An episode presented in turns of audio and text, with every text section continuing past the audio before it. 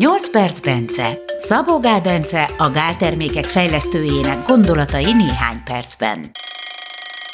Vagy kicsit hosszabban. Folytatódik a K1 vitamin története.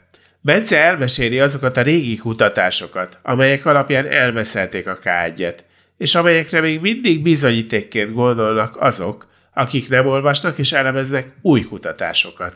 A 8 perc vége felé jön majd egy-két megdöbbentő adat, amely bizonyítja a K1 vitamin erejét és hatékonyságát. Négy ok van, amiért mindig hivatkoznak, hogy a K2 vitamin jó, a K1 vitamin nem jó. A K1 vitamin bizonyos dolgokat nem aktivál in vitro, tehát nem élő szervezetben. Még a K2 meg igen. Hát persze a K1-nek át kell alakulni először K2-vé. Élő szervezetben alakul át K2-vé. A második, sokkal jobb a bioakkumulálódása az MK7-nek. De ez nem azt jelenti, hogy a K2 jobb lenne, ez azt jelenti, hogy jobban szívódik föl, vagy jobban hasznosul. Ennyit jelent. És ez igaz. Miközben százszor annyiba kerül, ezt azért tegyük hozzá. Harmadik, az egy olyan vizsgálat, ahol egereknek adtak nagyon nagy dózisú emberre átszámolva olyan 40 mg, tehát 40 ezer mikrogramnak megfelelő napi dózisú K1 vitamint, vagy éppen K2 MK4-et. Ugyanannyit mennyiséget adtak nekik. Közben kumarint adtak nekik, vagy valamilyen kumarin származékot, varfarint egész pontosan. Az egy véralvadásgátló szer, ami K-vitamin hiányt okoz, és egyben meggátolja a K-vitamin, K1 vitaminnak az átalakulását K2-vé. Itt az történt, hogy miközben adták ezt a K-vitamin átalakulását gátló anyagot, így a K1 vitamin nem előzte meg a messzesedést, a szívérendszeri messzesedés, még a K2 igen. Ezzel a vizsgálattal azt bizonyították, hogy ha a K1 vitamin nem tud átalakulni K2-vé, akkor nem előzi meg a messzesedést. Tehát ebből az következik, hogy mivel egyébként tudni, hogy a K1 vitamin megelőzi a messzesedést, hogy a K1 nagyon jó arányba alakul át K2-vé. Na most később, tehát erre a vizsgálatra rá egy évvel ugyanez a kutatócsoport megcsinálta ugyanezt a vizsgálatot, csak már úgy, hogy előzőleg létrehozták a kumarin adásával, vagy kumarin származék, tehát a varfarin adásával a messzesedéseket, nagyon komoly messzesedéseket hoztak létre plakkokat a szívérendszerben, és utána elkezdték neki adni ugyanezt a dózisú, nagy dózisú K1-et, vagy ugyanannyi K2, MK4-et. Tehát nem az, hogy meggátolta volna a továbbfejlődését a messzesedéseknek. A 30%-ára csökkentette, tehát a harmadára csökkentette a K1 vitamin, a már meglévő messzeknek a nagyságát, azt hiszem 6 hét alatt. Hát jó, az egérben az emberre nézve az több év akár. Míg a K2 MK4, az azonos dózis, az csak még a felére se. Tehát lényegesen hatásosabb volt a K1 vitamin, mint az MK4. Azt a vizsgálatot, ahol a kutatócsoport pusztán azt akarta igazolni, hogyha gátolják a K1 vitaminnak az átalakulását,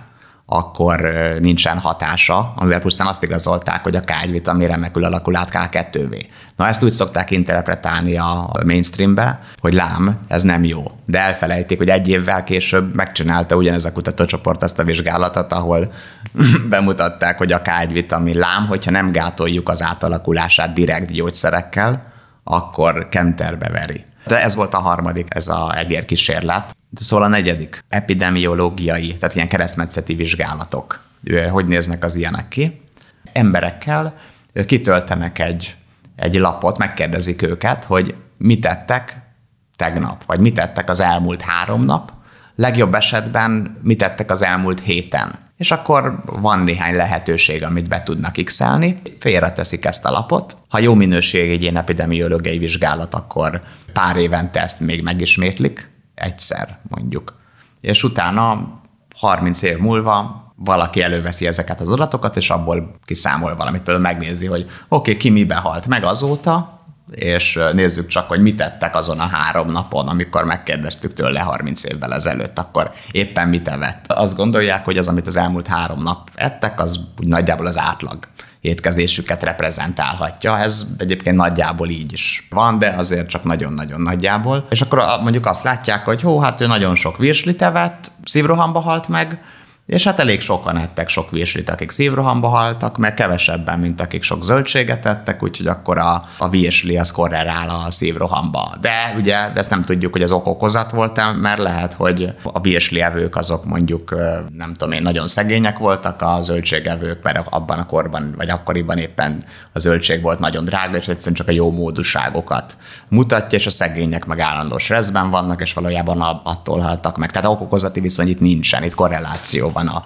epidemiológiai vizsgálatokban. Na, és ebből azt vették észre, hogy sokkal ritkább a koszorú a K2 vitamint legtöbbet fogyasztók között, mint a legkevesebbet fogyasztók között, míg a K1 vitamin legtöbbet, legkevesebbet fogyasztó csoportok között nem találtak összefüggést. Az élelmiszerekből származó K1 vitamin, hát attól függ, hogy milyen formájában eszi az ember, de jellemzően annak nagyon rossz a biológiai hasznosulása, ilyen 20% körül fölszívódása, mert hogy mondjuk nyers rosszabb, vagy attól függ, hogy mit eszünk. Először mindig a, a létfontosságú életfunkciókra használódik el minden. Tehát, hogyha hozzájutsz valamennyi vitaminhoz, és lejelsz vele egy életet, és utána azt mondod, hogy neked abból nem volt hiányod, az nem azt jelenti, hogy nem volt hiányod, mert nem az optimumot etted feltétlenül, sokkal egészségesebb és jobb életed lehetett volna, többet eszel, de a minimális, ami az életben maradásodhoz szükséges, arra elhasználódik. Na, itt a K-vitamin esetében a K1 vitamin az 50 mikrogrammig csak a máj veszi föl. Miért a máj veszi föl 50 mikrogrammig, és miért nem jut máshova?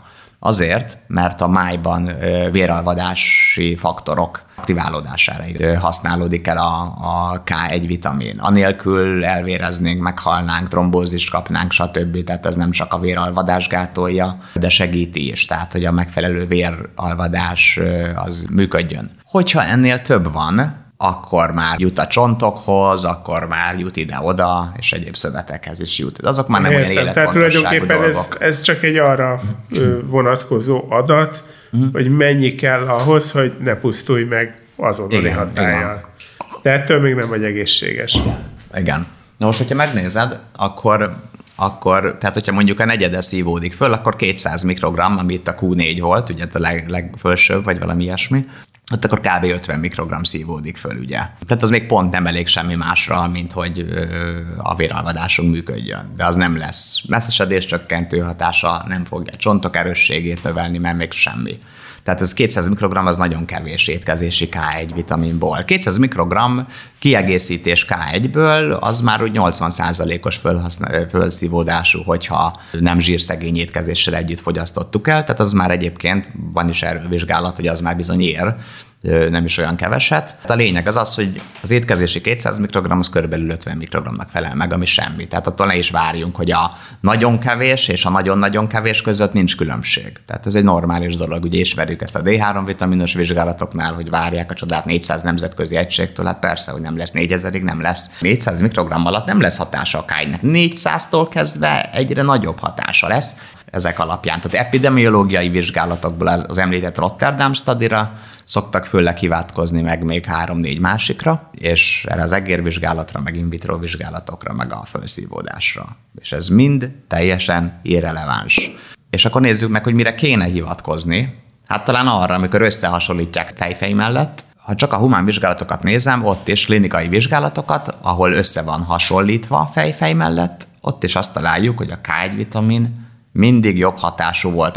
Nőknek talán talán menopauza utáni nők, hogyha jól emlékszem, ugye nekik azért őket választották, mert nekik már a, hát ugye a különböző betegségkockázatok is nagyobb rákra, meg ilyenekre, és azt kérték tőlük, hogy minden nap 5 mg K1 vitamint szedjenek, 5000, az 5000 mikrogram, ugye 5 mg K1 vitamint szedjenek négy éven át. Van, aki kettő, van, aki négy éven át. Na most ez az ötödére csökkentette a körükben bekövetkező bármilyen daganatos megbetegedést. Ez a felére csökkentette a szívvérrendszeri problémáikat, és a felére csökkentette, nem a szívvérrendszert, nem a felére, azt, mit tudom, 30% mínusz, vagy valami ilyesmi, és a felére csökkentette a töréskockázatukat. Szenzációnak is lehetne hívni. Igen, ezt is, ezt a vizsgálatot is egyébként úgy szokták kommunikálni, mert ott is van, hogy a csont sűrűségre nem volt hatással. Igen ám, a csontsűrűséget egy olyan módszerrel szokták mérni, amelyik nem igazán megbízható, és a K-vitamin nem a csontsűrűségre kifejtett hatásán keresztül javítja a csontnak, mert a csontsűrűséget nem befolyásolja. Ez nem az ásványok sűrűségét, hanem a struktúráját javítja. A legerősebb mutató a csont egészségének a javítására az a törés kockázat csökkenés, és azt javította. Ahogy mondtad, ez tényleg szenzációs, soha más K-vitamin semmilyen dózisával, K2-vel, semmivel nem tudtak ilyen jó eredményt elérni. Szerintem egyre jobban meg vagytok győzve, kedves hallgatók. Pedig még maradt egy-két érv Bence tarsajában. Azok majd jövő héten érkeznek. Addig is legyetek a 8 perc Bence hallgatói.